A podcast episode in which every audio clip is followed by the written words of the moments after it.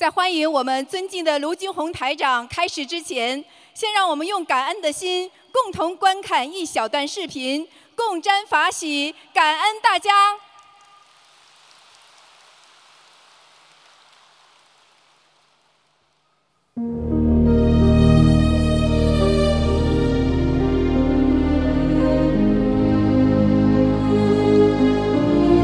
我有这样一位师傅，他舍弃人间的事业、财产与名利地位，独立创办电台，做着无我利他、无偿弘扬佛法的艰辛事业。恰如我们伟大的佛陀，舍弃尊贵的王位，放弃人间的荣华富贵，出家苦修，探索宇宙的奥秘。最终为人类带来离苦得乐的佛法。我有这样一位师父，他舍弃人间小我的情爱与幸福，将自己的大爱与慈悲普及众生，苦苦探索能让众生根本离苦的方法。我的师父，他身未出家，心已出家。他悲悯的目光投射在所有众生的身上，他的慈悲上及天，中至人，下至地，心包虚空。我有这样一位师父。他以最朴素平实的白话宣讲佛法，他善用生动的比喻、幽默风趣的话语，让普罗大众明白原本艰深的佛理，让凡夫众生浸润其间，慢慢培养深入经藏的能力。我有这样一位师父。他带着自己的弘法团队，不远万里，不辞辛劳，超越时差的阻隔，超越南北半球巨大的季节反差，坚持到世界各地免费弘法度众。恰如我们伟大的佛陀，带着他的诸弟子四处托钵弘法，讲经度众。我有这样一位师傅，他身体力行诠释着观世音菩萨伟大的慈悲愿力，通过努力实践简单易学的三大法宝，时时懂得忏悔和感恩，让我们走出学佛的误区。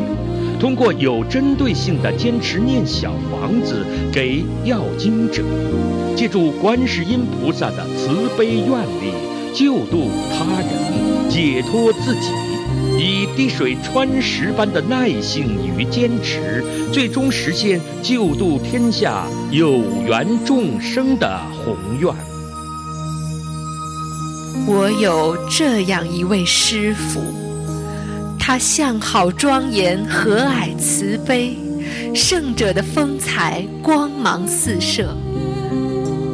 他原本身材伟岸挺拔，可是短短几年艰辛弘法下来，脸瘦了，背驼了，腰也弯了，衣带渐宽，无怨无悔。他为两万五千弟子逐音摸顶加持，一站数小时。常常连续操劳，因耗费元气而汗水湿透衣衫，还常常因怜惜众生业障深重而泪流不止。我有这样一位师父，他庄严慈悲如菩萨，他说法圆通无碍与自在。他天真活泼似孩童，他直话直说道因果，他欲言又止真无奈。他性情中人不遮掩，他鼓励精进，鞭挞懈怠、怒斥不开悟者，悲怜众生苦难，为不如法的行径痛心疾首。他常常在电台节目里当头棒喝，为众生消业拔苦。他开心时哈哈大笑，感染众生，法喜充满。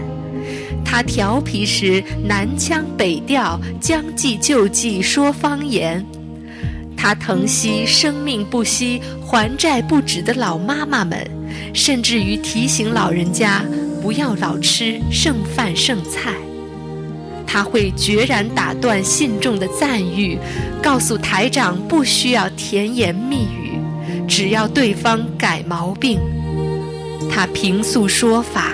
滔滔妙语不绝，可是，一听说哪个幼童学佛念经，就只会开心道：“哎呀，这么好！哎呀，这么好！”他累得一闭眼看图腾就能眯一觉，他累得做节目时都不禁打哈欠，甚至魂魄都出窍。他挂念法会上看到的信众，也挂念不能去法会现场的所有佛友。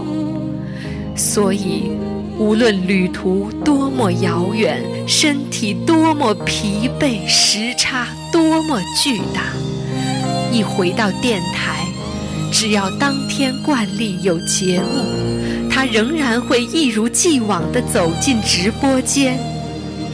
我的师傅。他不是钢铁巨人，他有着与你我一样的肉身，如此拼命无我，只因一颗慈心为众生。我有这样一位师傅，他苦口婆心劝度我们每一个人修好自己，还要救度有缘。实实在在利益众生，造福社会，利在当代，功盖千秋。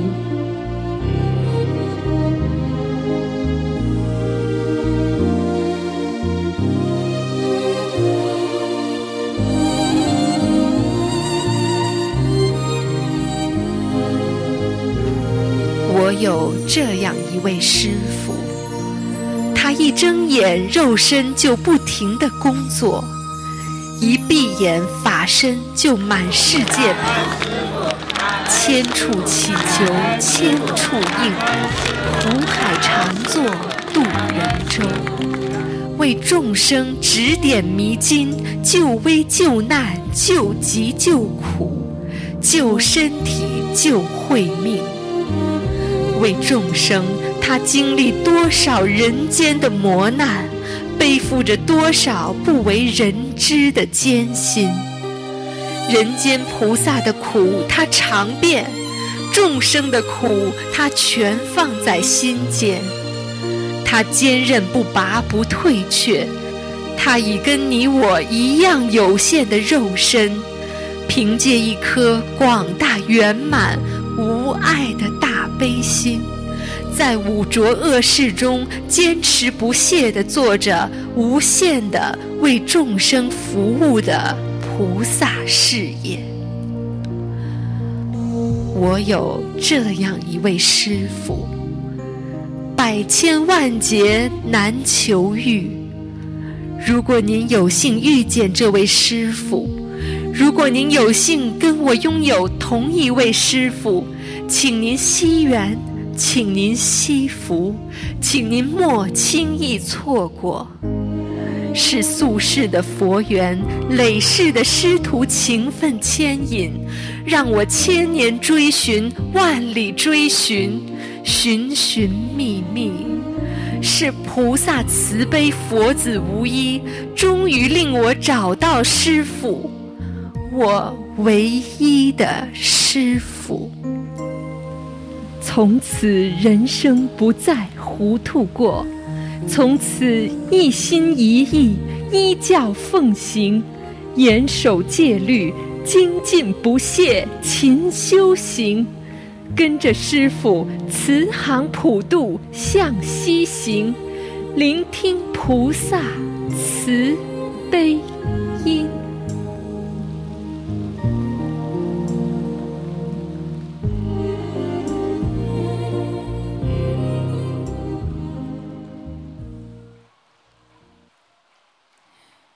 军宏台长不辞辛劳，心系众生。在辛苦的拜师仪式之后，顾不上休息，仍然要坚持为我们现场开示。现在就让我们用最热烈的掌声，恭请我们尊敬的卢军宏台长。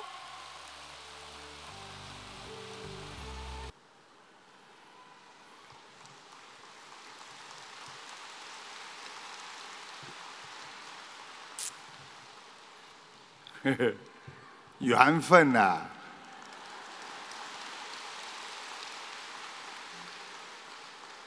佛心常存在心灵，慈悲喜舍闻佛音，天上人间喜相逢，佛子人间佛法红。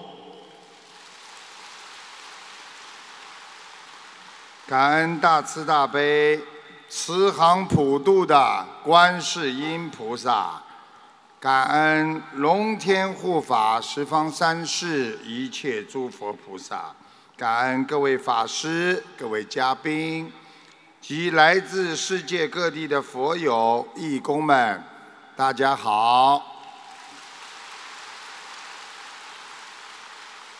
法喜充满。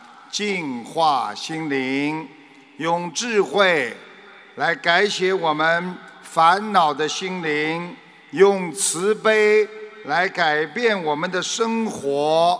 善良可以化解一切冤结，正能量的心态可以改变我们的一生啊！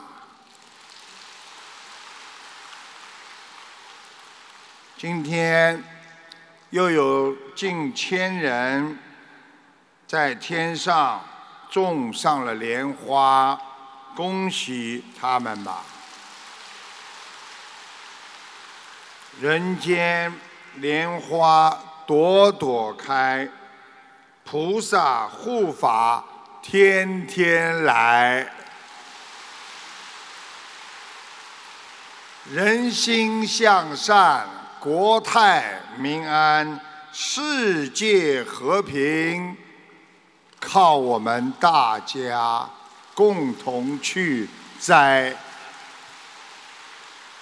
种善因得善果，让我们共同创造善业，我们才能保佑自己的身心健康，让我们。常住在世，更多的度有缘众生，一起创造人间的净土世界。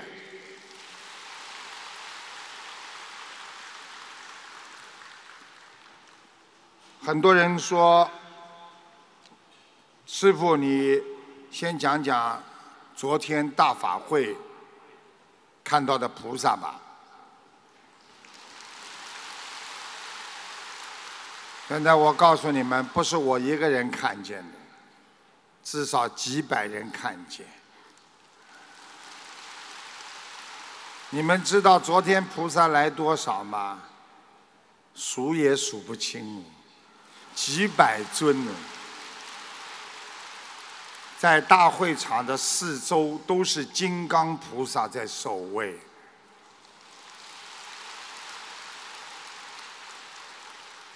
多的不能再多了，我不能讲。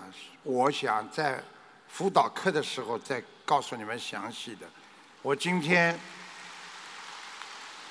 要先跟大家讲，今天拜师的人他们看到了菩萨啊。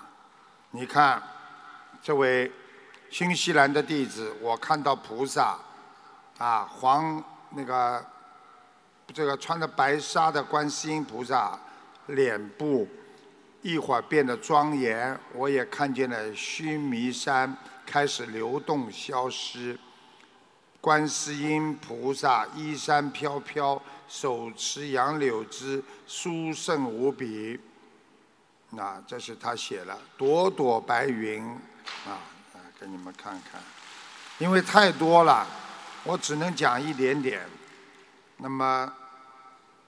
他说他是一位八零后的内科医生，啊，他说我看见观世音菩萨向前有许多金色的菩萨形象，一开始以为眼睛看花，反复的看，看见了许多金色的菩萨形象。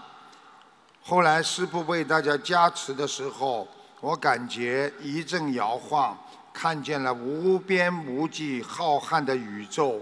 法喜充满，正祥灵。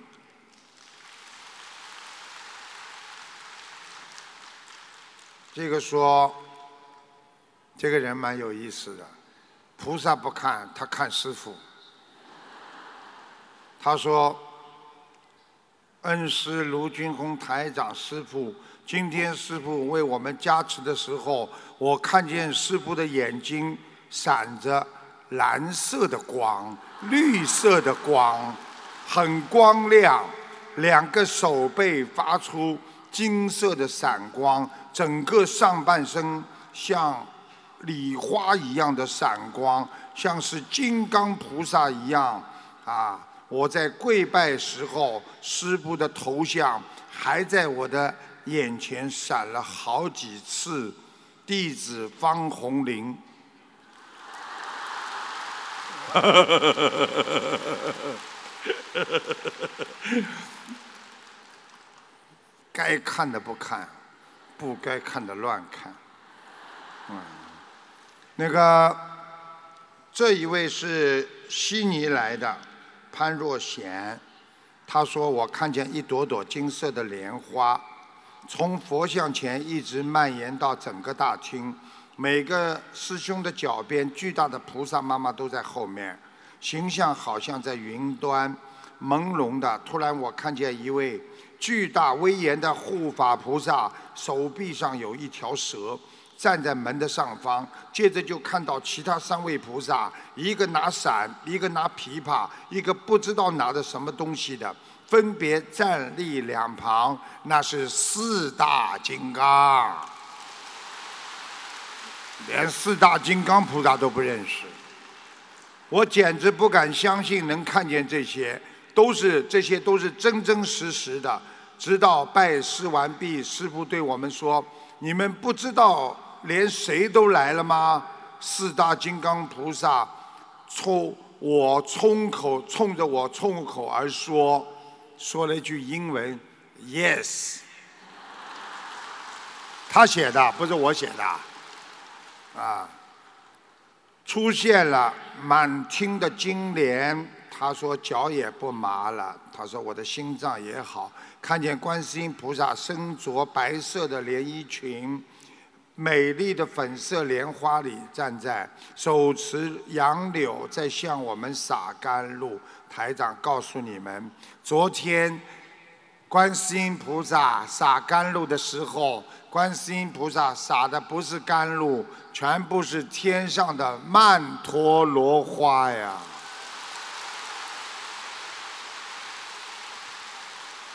你们知道曼陀罗花比甘露还要珍贵，它能消业障、去病痛啊！那我要说了，昨天那些法师真的是很幸运。啊，师傅在给法师握手的时候，啪，又有曼陀罗花洒下来，很厉害的。所以感恩观世音菩萨了，真的，连我们马来西亚的保镖他都从小看得见，他都看见了。想想了，他国语都不会讲，他说哇。现在知道了吗？那么，啊，他说，台长为我灌顶的时候，我的天灵盖一阵晕眩，突然一朵粉红色的娇嫩的莲花展现在我的眼前，很多很多，不是很多的花瓣，是金色的花蕾。实际上，台长就是为他摘了莲花。他说那种美丽根本无法用语言描述，我双眼泪流不止。结果他还写了这么长一段诗，我没有时间给他念了，所以希望他好好学佛，太多了。他说突然我看见这个护法神和护法菩萨，闻到阵阵檀香，这里写着啊。这个拜师区已经啊在震动，他说他看见白色的观世音菩萨，眼前出现一条金光大道，啊，他说他看见了很多的同修，几位有好几位身上呈现出金色琉璃状，也就是人是透明的，所以一个人干净。台长告诉你们，我看图腾的时候，一个人干净，身上就是透明的，所以希望你们都要透明的。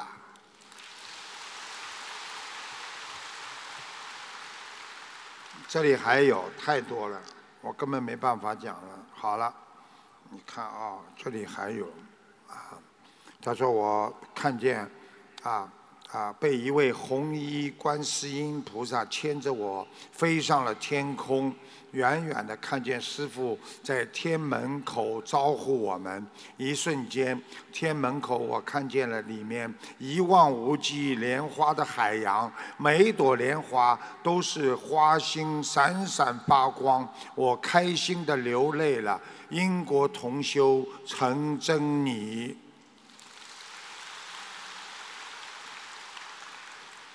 太多了，不能讲了。你看还有多少？你们看看，还有多少？你们都看见了吧？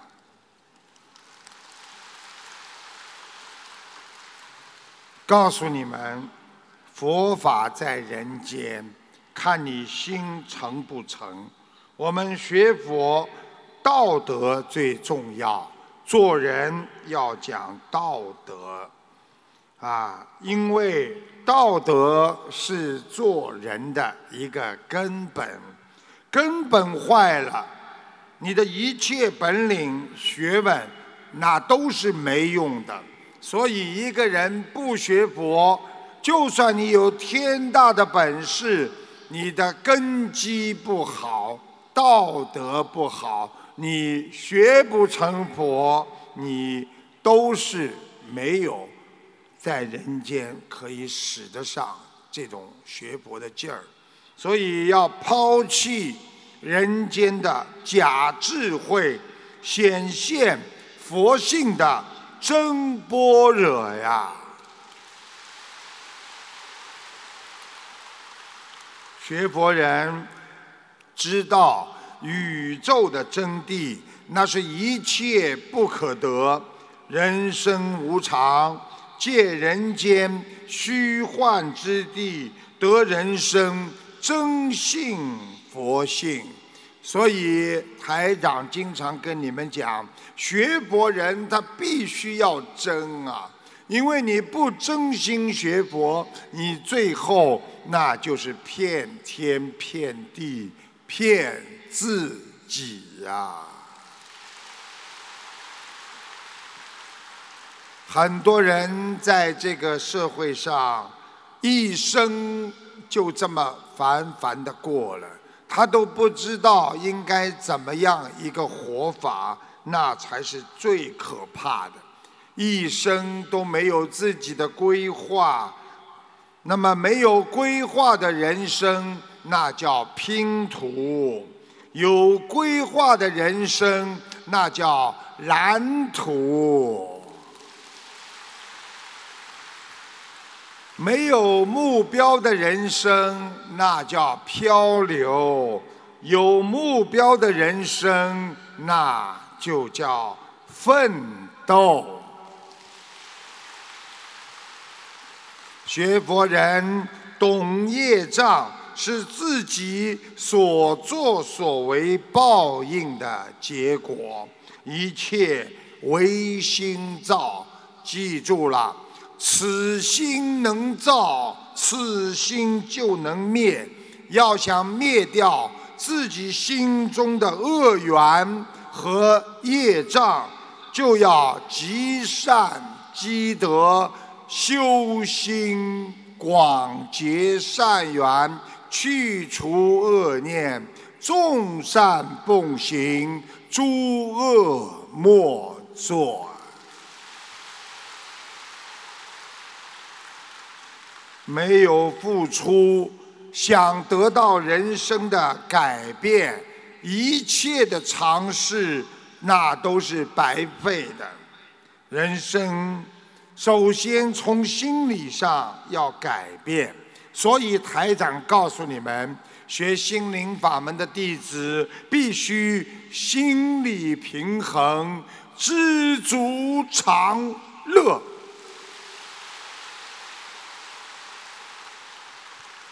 常从自己的内心当中发出好意、好的思维。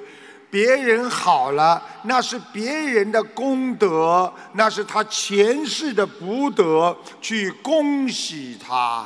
如果看见别人伤心了、受报了，那知道那是因果，我更不能去造因，懂得接恶果。所以，那在心里铸造成一种善良的慈悲心，就是用现在话讲，叫你的价值资产，那是一种无声而重要的力量，让你克服人间一切烦恼障碍。所以学佛念经，连护法神都会给我们很多的潜意识。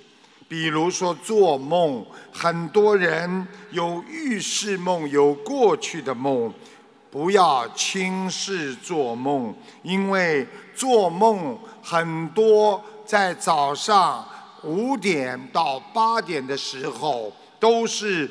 菩萨或者护法神或者你们过世的亡人，他们趁你意识还没有完全进入阳间的时候，给你的一种预示。那用现代心理学上来讲，叫你的内心的心事意识活动，心事在活动。所以，就算人死了。他的心事还活着，就像一个动物，你把它头砍了，它脚还会动，它的意识还存在。所以，一般能够做到善良的梦就是好梦，你就可以继续去做很多发展事情。如果你去做了噩梦，最近你千万不要去做任何要决定性的事情。因为这会给你带来伤害，所以佛家称梦为梦中意识，和人在人间的善恶行为有很大的关系。所以好人经常做好梦，恶人经常做噩梦。我们希望好梦连连，一直。把这个梦成真，到天上去，我们继续成自己真佛。有一位年轻的修行者，他在深山里道场打坐用功，他的师父常常教诫弟子们说。你们如果想修行，首先要戒止五欲之心啊！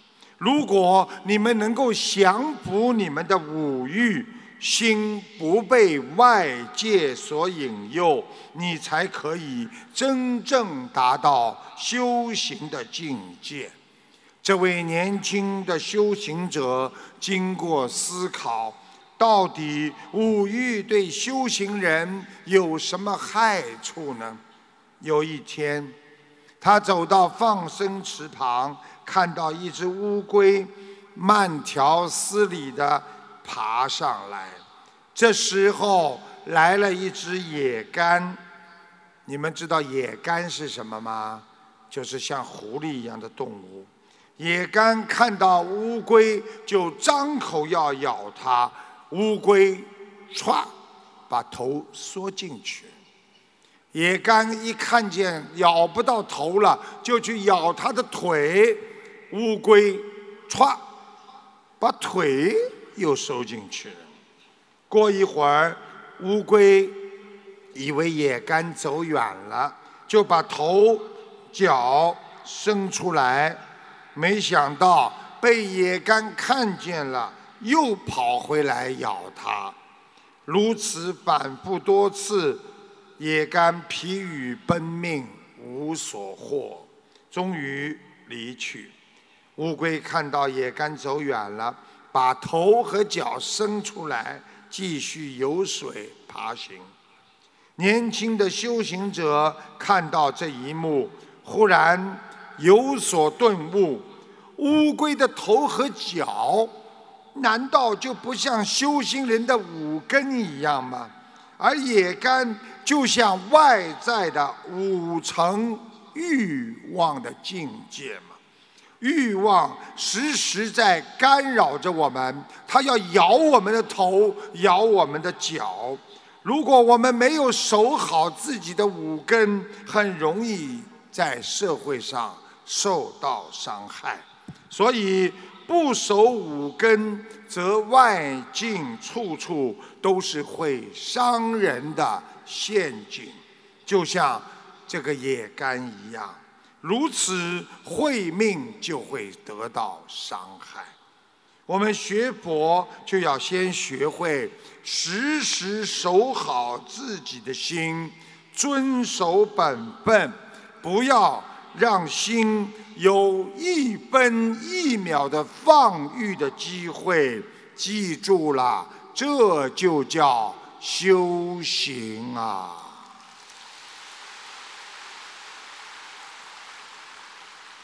如果我们能够把握好时间，好好精进，我们修行的境界与日俱增。如果不能把握好时间，那么你的慧命就会随着时间一起消失。很多人的命没了，实际上他的慧命也没了。所以，我们今天有命在，说明我们的慧命还有。今天，如果我们继续修行，说明我们的慧命在闪闪发光啊！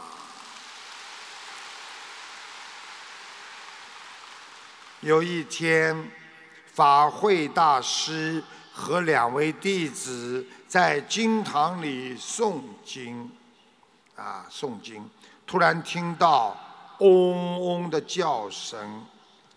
小和尚叫流水，他悄声地对师兄说：“师兄啊，你看一只大蜜蜂呢，吱的叫，小声点，师傅正在闭目养神呢。”师兄叫刘峰，此时大蜜蜂在房间里不停地飞动，向四面八方乱撞，拼命地。在寻找逃出去的出口，一会儿碰到窗户，一会儿碰到门，撞到木板就是飞不出去。过了一会儿，流水嘲讽地说：“唉，大蜜蜂真是个笨蛋呢！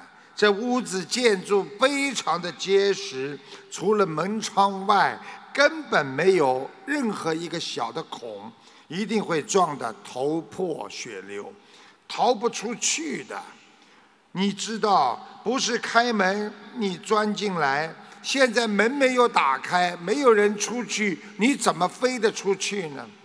这时候，他的师兄说道：“这只大蜜蜂非常的顽强，虽然一次一次的失败，但是他仍不放弃，不灰心，不灰心，不气馁，坚持不懈，很了不起。”这个两个弟子就争起来了。我说他是笨蛋，不懂得转弯。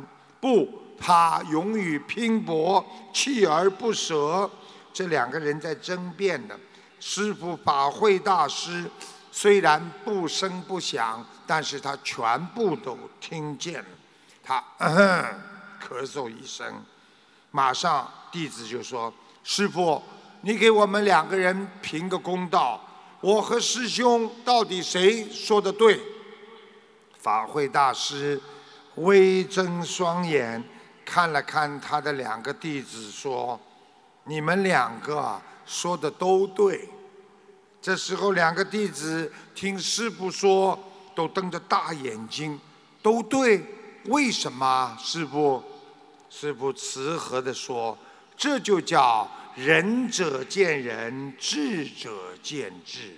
有时候，同样一件事，因为个人的思想见解和境界、立场、经历的不同，就会产生截然不同的看法。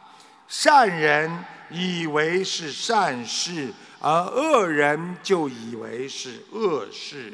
这就是各取所需。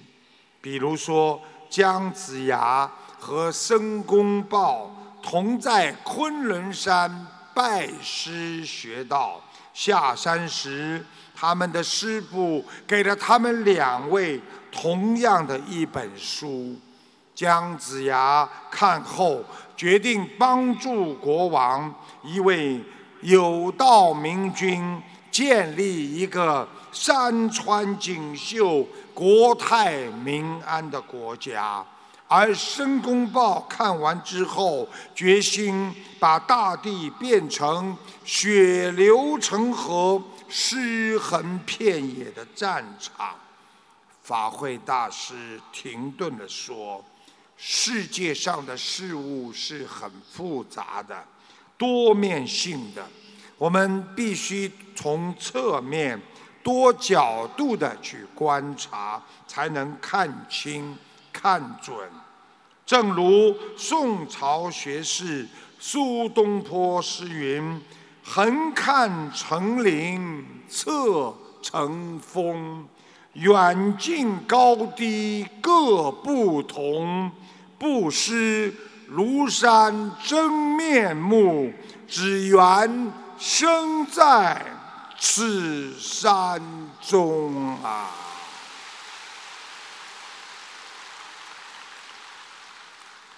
法师说：“我为什么说你们两个都说的对呢？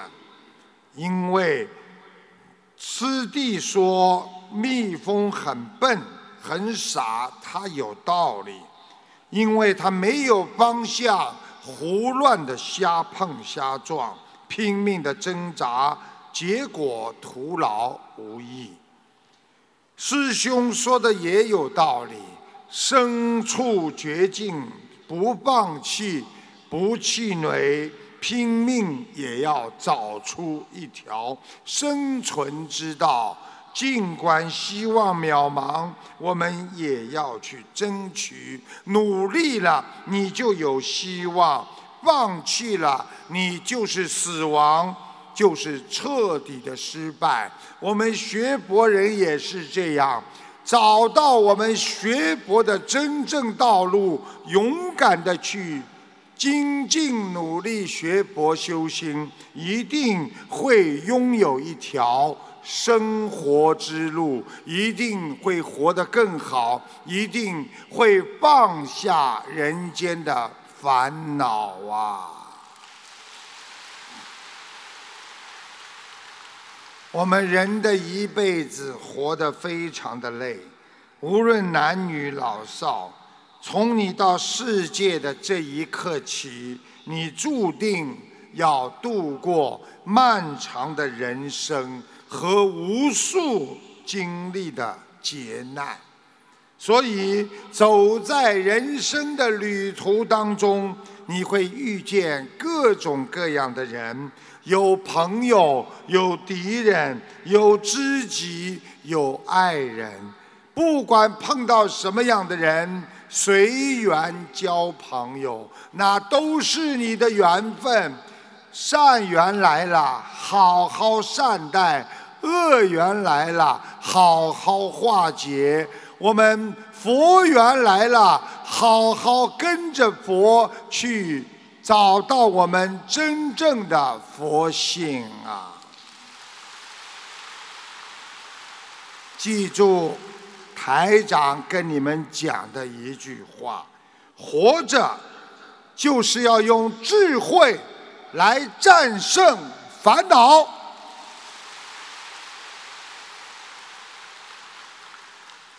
我们人活着就是喜欢生气，台长告诉你们，气是生出来的，你不去生，它就不会有气。所以，气是虚幻的物质。爱因斯坦的职能转化论，能量会转化成物质。学博人的愿力也可以转换成你的力量，那就是你的行为。我们人常常将自己的悲欢喜乐都被别人控制住，境随心转。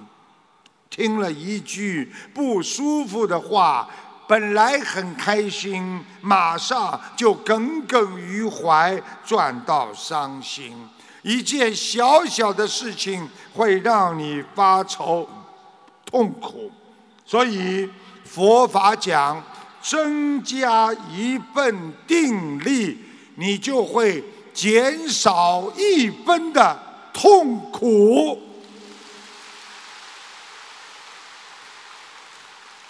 想不痛苦，那就要定得下来。不管别人说你，不管别人怎么样对你，我如如不动，定得下来。痛苦，远离。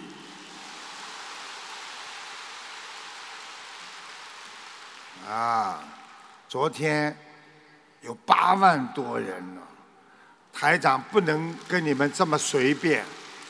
今天你们都是弟子，所以台长还能跟你们讲的随意一点啊，因为台长很爱你们。台长告诉大家，永远要记住，不要去跟人家比呀，不去比。不去跟别人比较的生活，你会远离人世间的煎熬啊！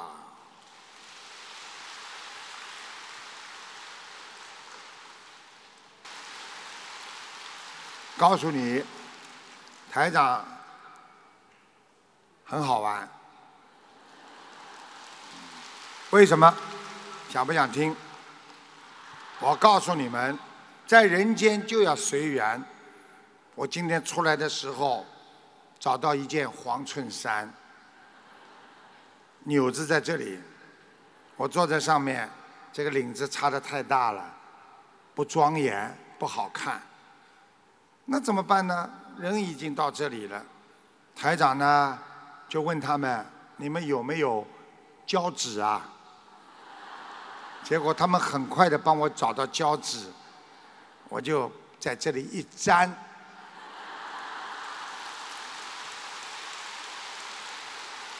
看见吗？啊，胶纸粘的。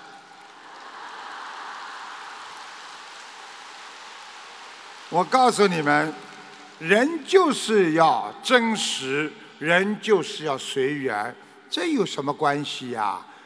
领子敞开，纽子太下面，那叫什么？知道吗？一看烦恼，胶纸一粘，菩提。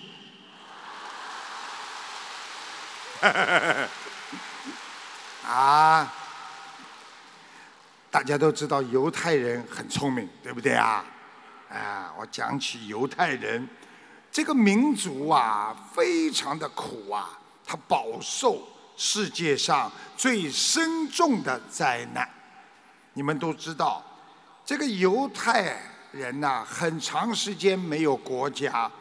但是他在经济、科学、文化艺术等方面，他对世界贡献一大批杰出的人才呀！你们都不知道，我讲几个给你们听听：马克思、达尔文、费洛伊德、爱因斯坦，对世界有贡献吗？多年，在一九四几年、四三年的时候、四一年的时候啊，这个德国人啊，在奥斯维集中营里，一个犹太人对他的儿子说：“孩子，现在我们唯一的财富，我们没有人间任何财富，我们唯一的财富那就是智慧。当别人说一加一等于二的时候。”你就应该想到大于二，厉害吧？纳粹在集中营毒死了几十万人，他们父子两个却活了下来。在一九四六年，他们来到美国，在休斯顿做铜器的生意。有一天，父亲问儿子：“一磅铜价格是多少？”儿子说：“三十五美分。”父亲说：“对，整个德克萨斯州都知道每磅铜价格是三十五美分。但你作为犹太人的儿子，你应该说三点五美元。你要试着把一磅铜。”做成门的把手看一看。二十年之后，父亲死了，儿子独自的经营这个铜器店。他做过铜鼓，做过瑞士钟表上的簧片，做过奥运会的奖牌。他曾把一磅铜卖到了三千五百美元。这时候，他已经是麦考尔公司的董事长。生在犹太人的家庭里，孩子在成长的过程当中，负责启蒙的孩子的老师就是他们的母亲。他们几乎都要求孩子回答同样一个问题，那就是说。假如有一天你的房子被烧了，或者你的财产就要被人抢光，那么你将带着什么东西逃命啊，孩子？孩子们年少不懂事，天真无知，自然会想到钱，因为没有钱哪能有穿有玩？也有的孩子说要带着钻石或者其他的珍宝逃跑，有了他们，我们就不愁吃穿。可这些不是妈妈的答案，妈妈会进一步问孩子：有一种没有形状、没有颜色、没有气味的宝贝，你知道是什么吗？如果孩子回答不出来，母亲就会说：“孩子，你要带走的不是钱，也不是钻石，而是智慧，因为智慧是任何人都抢不走的。你只要是活着，那智慧就永远会跟着你呀。”在聪明精明的犹太人眼里，任何东西都是有价的，但是都能失而复得。只有智慧是人生无价之宝啊！古罗马和纳粹曾经对犹太人也进行过大屠杀，尽管他们遭到了不幸，但是犹太人不是天生比任何的人聪明，只是他们懂得怎么样去制造和铸造智慧这枚无价的财宝。他们的孩子刚懂事的时候，他们的母亲会拿一本很干净的新的书，把蜜蜂涂在书本上，让孩子去舔一舔书本上的蜂蜜。他们的意思就是告诉孩子，书本是最甜蜜的，因为智慧大部分来自于智书本。所以，智慧是永恒的财富，它引导人通向成功。我们学佛人，智慧也是永恒的财富，它引导我们走向菩萨的净土。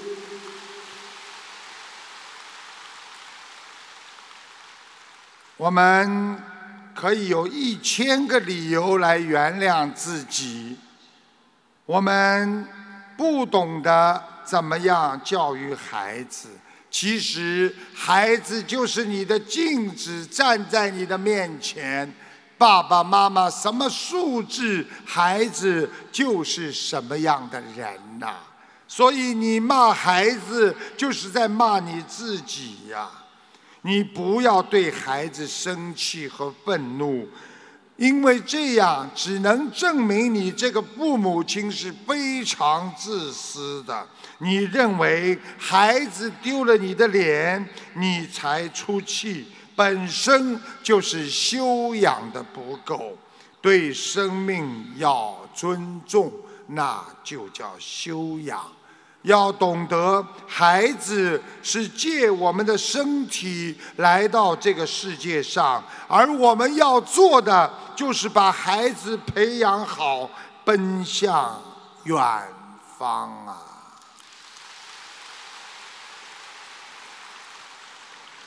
所以，学佛人的孩子，那是未来佛呀。让他们从小懂得慈悲，从小懂得吃素，从小就要培养他们那颗善良的心，你就拥有了无限的慈悲价值。当你百年之后，你也不要担心会有人给你烧小房子啊。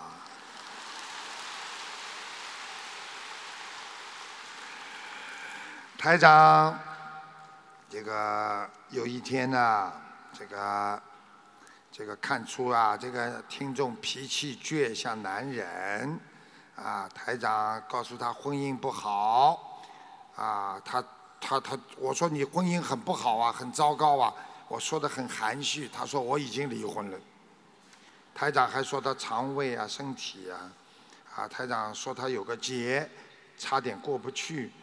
他自己说三月份的时候差点死掉，好在有当时台长的提醒，啊，他现在明白了，所以他一定会好好修，好好还债，啊，我说你晚了就来不及了，请大家听一下录音，谢谢大家。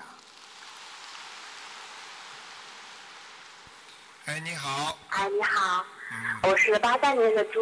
这个人啊，脾气很倔呀、是啊，是啊，像男人一样的脾气啊，爽的不得哎，了您。说真准。这个看见这个猪的图腾啊，横冲直撞，傻姑娘，你做错很多事情，年轻的时候，是的，台长你说对，对，而且你这个人好心啊，得不到好报的，明白吗？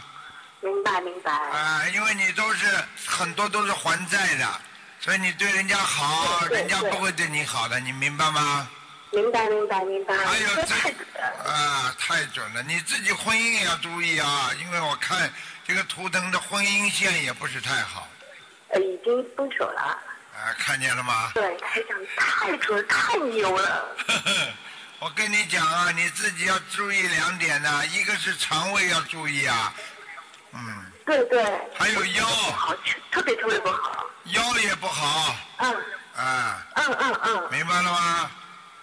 明白明白明白。还有啊，你这个自己要注意，因为你的腰部啊这个地方经常酸痛，影响到你大腿。对对对你的大腿对对对对稍微走走路，你两个大腿这里就很酸痛啊。是的是的。还有一个就是脖子这里稍微要控制好，不要时间太长，否则脖子这里颈椎很不好，明白吗？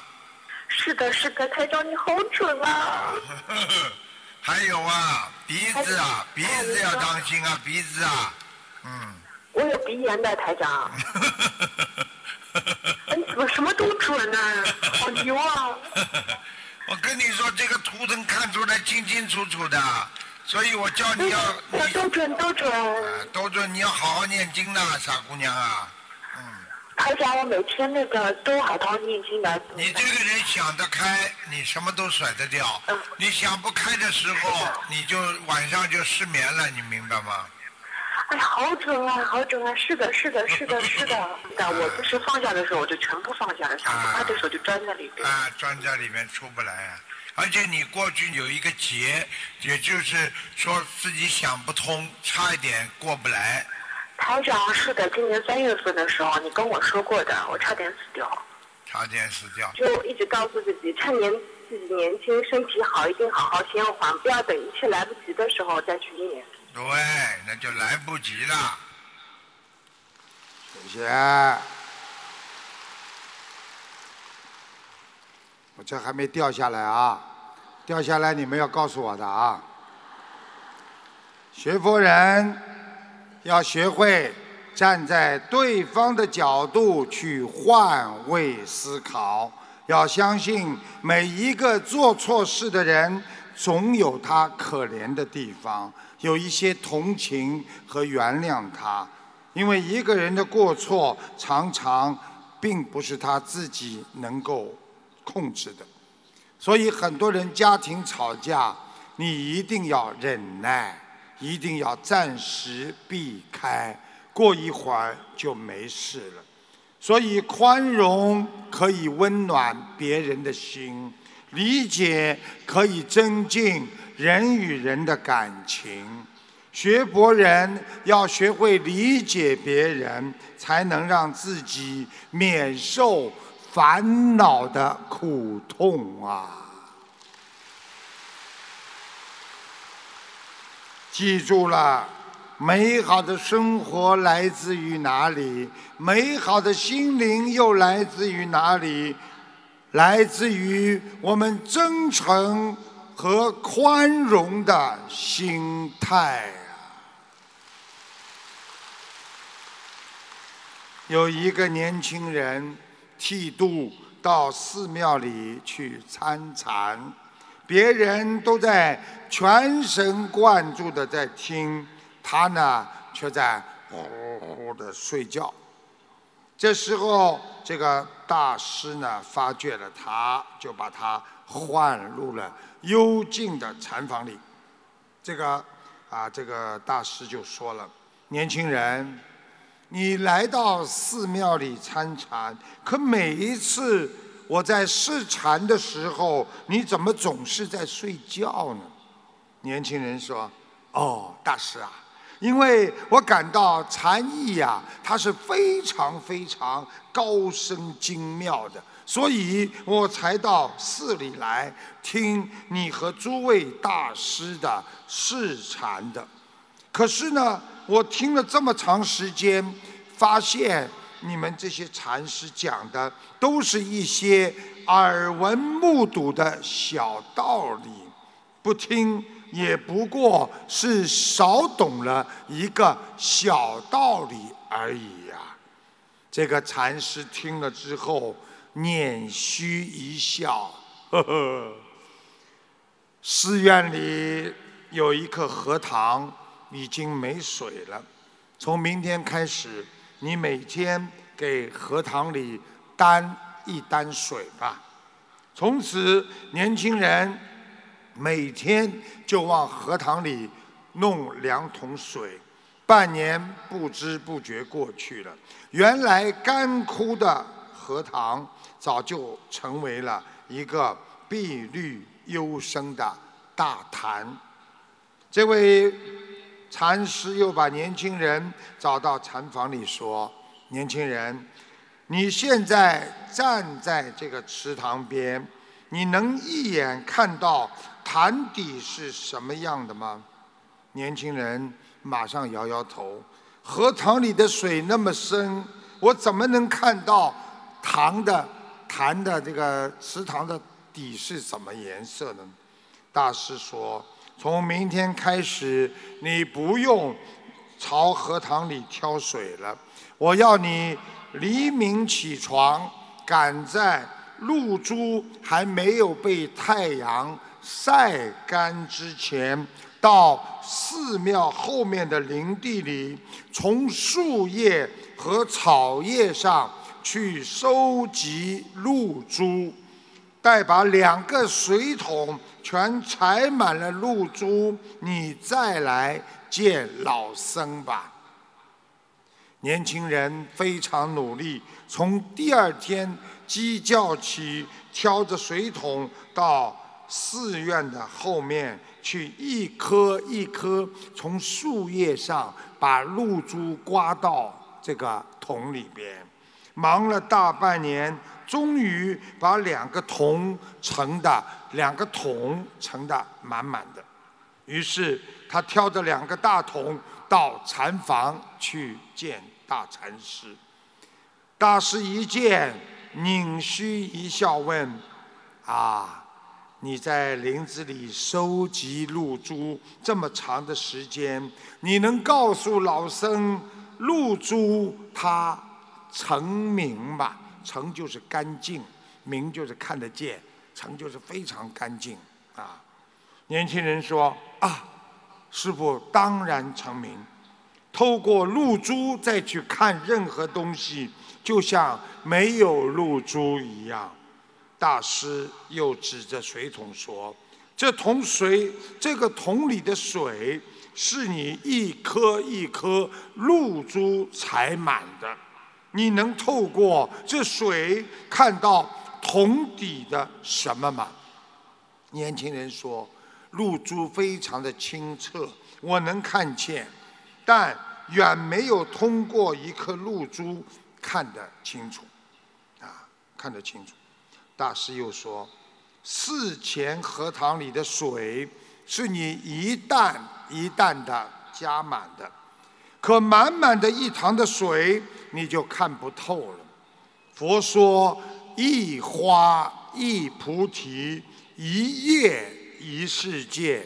这尘世间的人，一人一世，何尝不是一颗露珠呢？”一颗小小的露珠，就是像一个小的道理，你明白了。但是你不明白，很多的小道理汇集成一个大道理，你就看不清楚了。人知道小道理，才能明白大道理；知道大道理，才能知道什么是对，什么是错。知道什么叫清澈，才知道什么叫浑浊；知道什么叫善，你才知道什么叫爱。明善恶，才能修佛性啊！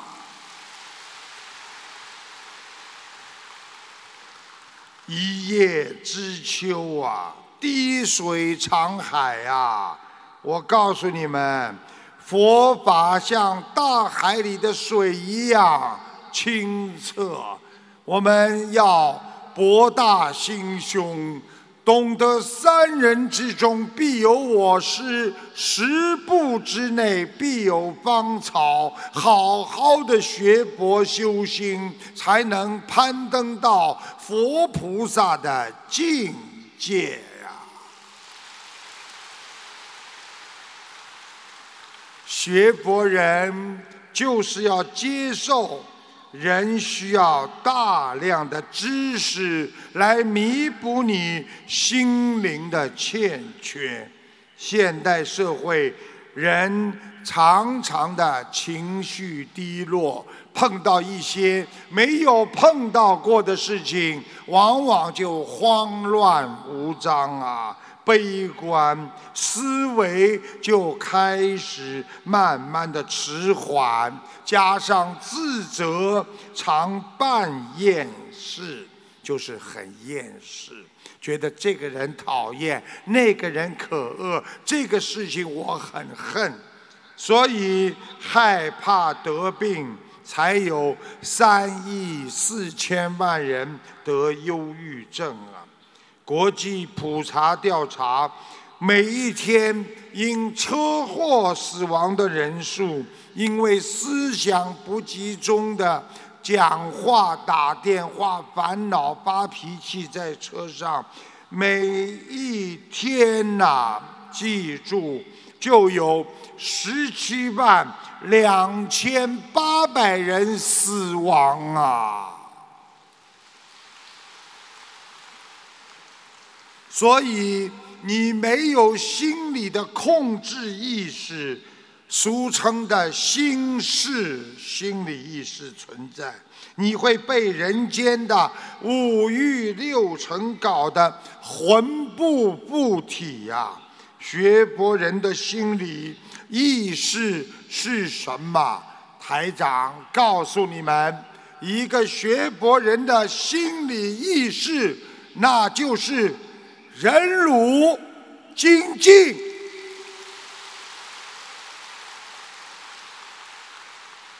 还有不贪、不求、不嗔、不怒，这样才能换来人间的四个字，那就叫永保。平安，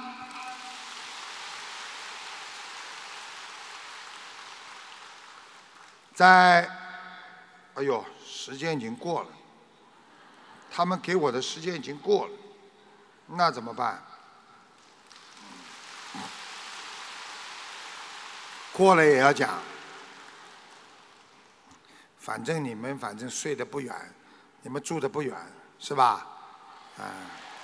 有的嘛在弥勒园，有的嘛在净土西方净土，有的嘛在东方琉璃世界，有的人嘛掉下来了，没睡好。好好学佛，记住了，当一个人心静了，你就能听见自己的声音了；心清了。你能照见万物的真实本性，这就叫照见五蕴皆空啊！不愿放下的，记住了，你如果不愿意放下的，往往是那些不值得珍惜的东西。人生的脚步常常走得太匆忙，所以要学会停下来，笑看风云；坐下来，静赏花开；沉下来，沉静如海；定下来，静观自在。常观自在，那就是。观自在菩萨呀，心静要平静无染，万物才能自然相辉映。心灵静极而定，刹那便是永恒。人生就是一条路，我们孤独难行，但是也要行，因为人生的尽头就预示着你圣道的开始，净土的人生。心随人愿，让我们奔着四圣道，学会菩萨的境界，勇往直前，永远跟着我们天上的观世音菩萨妈妈不离不弃。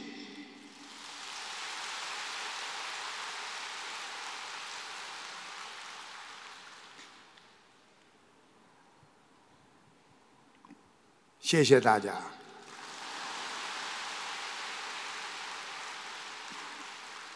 不能再讲了，今天笑话没带来。你们想听笑话？啊昨天那个笑话好听不啦？我挖一个在欧洲讲过的笑话给你们听听，好不啦？嗯，挖一个出来。啊，有一个女的，啊，长得很胖，她呢找到一位道士，说她家里啊可能有东西，啊，天天他说道士啊，他说我很奇怪的事情发生了，啊，坐在椅子上，咔嚓，椅子坏了，坐在床上。咔嚓，床又坏掉了；走在路，走在楼梯口，咔嚓，楼板又坏掉了。道士，你帮我驱驱鬼神吧。那个道士拿出宝剑，噗一吹，唰唰唰唰唰唰唰，一甩，然后眼睛一闭，唰一指那个女的，大姐，你该减减肥了。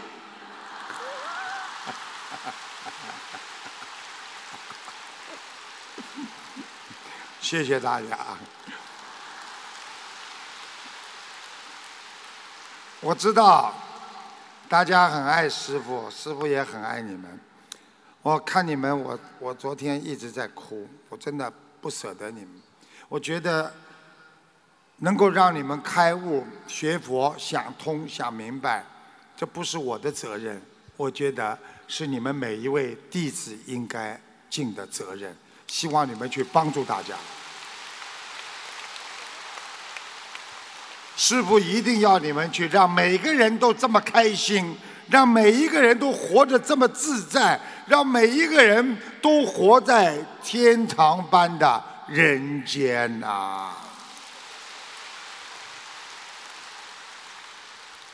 人为什么要苦恼啊？